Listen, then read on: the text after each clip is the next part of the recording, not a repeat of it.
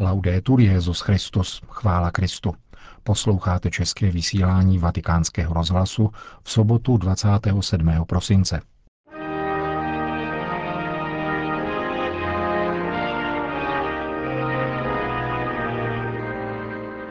Vatikánský tiskový mluvčí se vyjadřuje k incidentu, ke kterému došlo na boží od Vánoční na svatopetrském náměstí. Bilanční rozhovor s otcem Lombardym o uplynulém roce pontifikátu papeže Františka a poznámka k nedávnému vydání pamětí známého francouzského teologa a přítele Pavla VI. Louis Bujera. To jsou hlavní témata našeho dnešního pořadu, kterým provází Milan Glázer.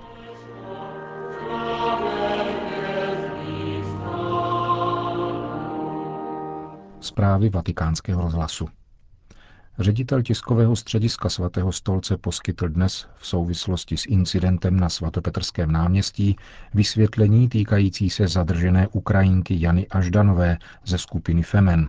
Ta se na boží hod vánoční, vysvlečená do půly těla, pokusila odnést sošku jezulátka z jesliček na náměstí svatého Petra. Otec Lombardy v odpovědi na dotaz novinářů potvrdil, že zmíněnou ženu dnes v celé navštívil státní zástupce městského státu Vatikán a potvrdil oprávněnost jejího zadržení za výtržnost, při které byla přistižena. Státní zástupce dále rozhodl o jejím propuštění a také o zákazu vstupu dotyčné osoby na území městského státu Vatikán i všech jeho extrateritoriálních území. Tiskový mluvčí svatého stolce dnes poskytl vatikánskému rozhlasu rozhovor, ve kterém bilancuje končící se rok pontifikátu papeže Františka. Z obsáhlého interview vybíráme jen několik témat. První se týká synody o rodině. Otec Federico Lombardi odpovídá. Io credo che l'impresa, perché mi sembra di poterla definire una grande impresa. Myslím, že tento podnik, zdá se mi vhodné definovat tuto událost jako velký pastorační podnik, tedy synoda o rodině rozčleněná do několika etap, počínaje kardinálskou konzistoří přes mimořádné až pořádné zasedání synody, které nás ještě čeká, až po zapojení celého církevního společenství, je v skutku jedním z největších pastoračních podniků, které uvedl do chodu papež František. Hlavní možná v tom smyslu, že se týká opravdu života všech, života věřících, ale vůbec všech lidí naší doby, protože pojednání o rodině, o evangelizaci rodinného prostředí je něčím, co se týká blaha a jádra života každého, všech mužů i žen naší doby. Je to podnik velmi odvážný, protože papež nastolil i obtížná, ba delikátní témata, ale něco takového bylo zapotřebí. Právem bylo připomenuto, že také ostatní papežové na počátku svých pontifikátů zvolili rodinu jako téma zasedání synody či jako důležité téma svojí pastorační služby. Je tedy zřejmé, že jít k jádru a k životu ve snaze hlásat evangelium a ukázat dobrou cestu duchovního a lidského života našim současníkům je maximálně důležité – z celého srdce přejeme papeži Františkovi, aby dokázal vést církev k reflexi nad tématy opravdu zásadními, která se týkají rodiny, a nenechal se případně rozptilovat těmi ostatními, třeba důležitými, ale okrajovými, či takovými, které mohou vyvolat polemiky a nezachytit to, co je pro každého zásadní a nejdůležitější z tématiky rodiny a z křesťanského života této základní životní dimenze. Jaký je smysl reformy, o kterou usiluje papež, zejména v souvislosti s jeho nedávnou promluvou k římské kurii?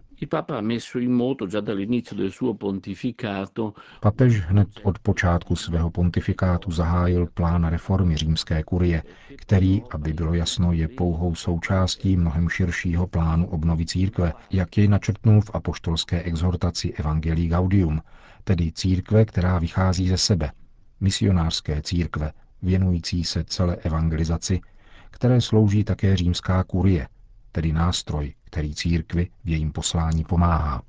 Snaha o reflexi vzhledem k této také organizační reformě kůrie postupuje s pravidelností v určitých spíše dlouhodobých cyklech reflexí a konzultací. Zdá se mi však velmi důležité zmínit, že pro papeže je každá reforma záležitostí nitra. Reformy začínají v srdci. Vzpomeňme na Ježíšova slova o tom, že ze srdce vycházejí věci dobré i zlé. Odtud je tedy zapotřebí začít s obnovou či uzdravením v případě nešvarů. Také promluvy, které papež pronesl před Vánocemi, jak k římské kurii, tak k vatikánským zaměstnancům, jakož i promluva na zakončení synody nám ukazují velmi jasně, jak papež za pomoci duchovního rozlišování vede církev ke hlubokému uzdravení našich postojů, abychom byli věrnější evangeliu. Pak budeme moci lépe vykonávat svoji službu, veškerou svoji činnost v evangelizaci či církevní službě. Reforma je stálým tématem křesťanského života, tedy konverze křesťana. A musí být něčím, co se netýká jenom povrchu či organizačních aspektů. Papež řekl mnohokrát, že problémy nejsou především logistické či organizační, ačkoliv i tato dimenze může na pomoci, ale že jsou vnitřní a hlubší. Tyto velké promluvy tedy podle mého názoru velmi přesně poukázaly svým zaměřením a stylem na tuto prioritní pozornost papeže ke hlubokému uzdravení srdce. Všechny problémy či nešvary, s nimiž můžeme žít, mají nejenom organizační dimenzi, ale týkají se také postojů, náležitých postojů, jako je schopnost naslouchat, vést dialog, mít ochotu sloužit a vnitřně se očišťovat. Toto jsou dimenze, které papežovi leží hluboko na srdci. A jsou to dimenze, o kterých jej slýcháme mluvit téměř každý den při kázáních v domě svaté Marty, ve kterých se projevuje jako duchovní mistr či vůdce podle ignaciánské tradice duchovních cvičení. Myslím si tedy, že je velmi důležité pochopit, že každá opravdová reforma, která je v životě církve stálým problémem, musí mít svoje vlastní východisko. A tím je hloubka srdce, obnoveného světlem Evangelia. To nám papež říká a neustále opakuje. Co pokládáte za nejcharakterističtější slovo letošního roku papežova pontifikátu? Slova, která papež František užívá a která oslovují, jsou mnohá a bylo by možné jich vybrat víc. Jedno z nich, které myslím chápu stále lépe a jehož význam se stále více jeví jako klíčový, je kultura setkávání. Papež František má určitý postoj, určitý způsob vztahovat se k druhým jakožto osobám, Vydává přitom celé v šanc svůj život a svou existenci a čeká to tež od druhého. Pak je možné se setkat v hloubi a je možné také uskutečnit nové iniciativy a dialogy, které by možná jinak zůstaly zablokovány formálním či povrchním přístupem. Napadá mne to také v souvislosti s papežovou metodou jednání s velkými osobnostmi, například s patriarchou Bartolomějem. Je to osobní a opravdu přátelské setkání, což ukazuje, že také v ekumenismu lze činit kroky vpřed, takže osobní setkání podněcuje a napomáhá také nezbytnou, ale nikoli vyčerpávající dimenzi dialogu na poli teologie, ideí a dějného vnímání. Je zapotřebí také setkání lidí ve víře a ve vůli postupovat na cestě jednoty církve podle Kristovy vůle.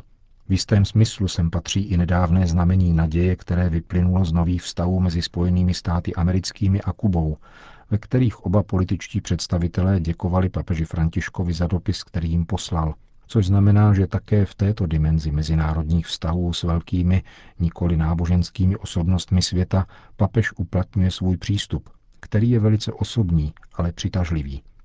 Vykazuje obrovské charisma, schopnost oslovit srdce druhého, vyzvat k určitým krokům a jít cestou, která lidstvu přinese dobro. Toto mi u papeže Františka připadá velice cené, důležité a také nejvíce charakteristické.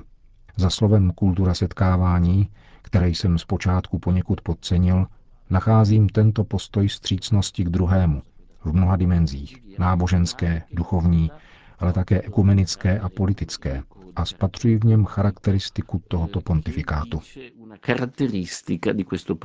Komentuje otec Federico Lombardi uplynulý rok pontifikátu papeže Františka.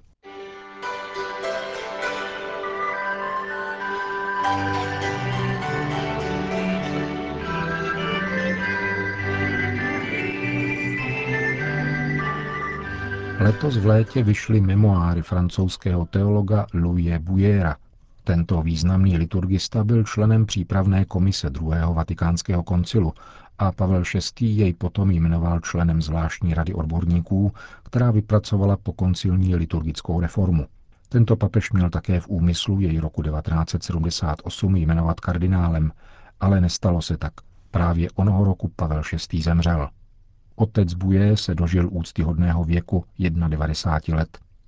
Tento bývalý pařížský pastor konvertoval ke katolictví roku 1939, přitahován zejména liturgií, jejímž byl ceněným znalcem ještě před svým kněžským svěcením, které přijal roku 1944. Jeho paměti však vyšly teprve nyní, deset let po jeho smrti, a jejich obsah možná napovídá proč. Jako každá memoárová literatura podává sice osobní pohledy autora, ale vzhledem k jeho významu a postavení stojí za zmínku.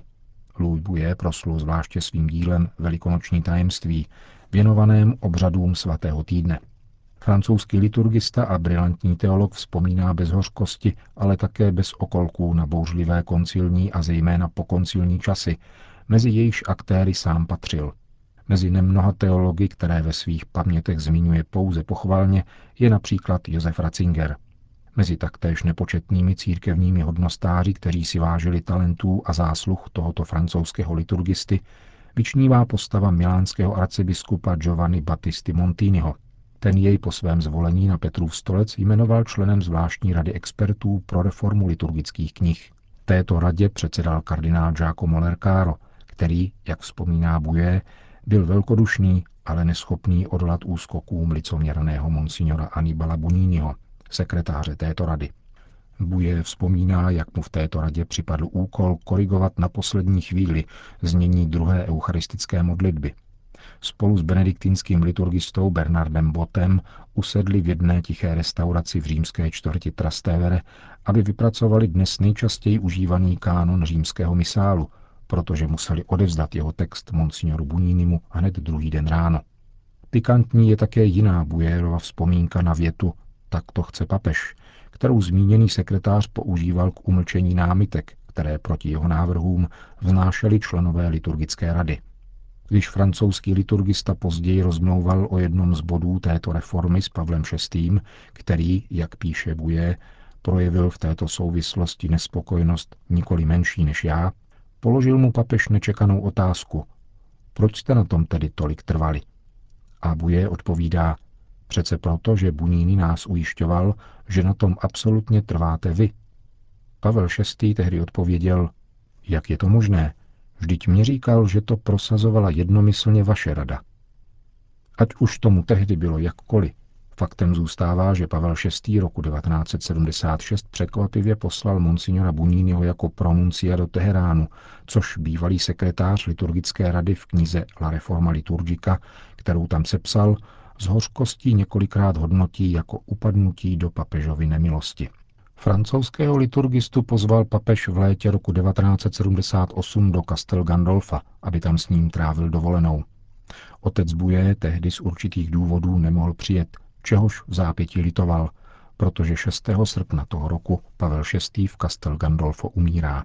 O rok později tehdejší státní sekretář kardinál Jean Villot informoval francouzského teologa o neuskutečněném papežově úmyslu jmenovat jej kardinálem – k čemuž prý nedošlo vzhledem k předpokládaným negativním vnitrocírkevním reakcím. Doba, o níž pojednávají letos zveřejněné paměti Louis Bujera, je součástí již půl století vzdálených církevních dějin a jako taková by měla být nahlížena sine ira et studio, tedy bez zloby a předpojatosti. Kolik se však ještě dnes k tomuto tématu váže zloby a předpojatosti na obou stranách tehdejšího názorového konfliktu. Reforma, o kterou v první osobě usiluje papež František, je nepochybně pokusem o překonání také tohoto dosud ne zcela zahojeného konfliktu.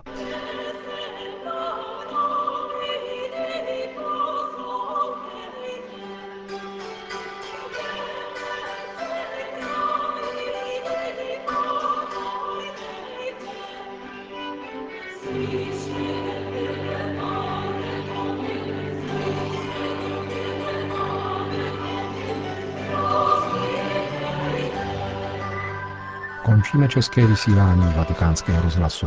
Chvála Kristu. Laudetur Jezus Christus.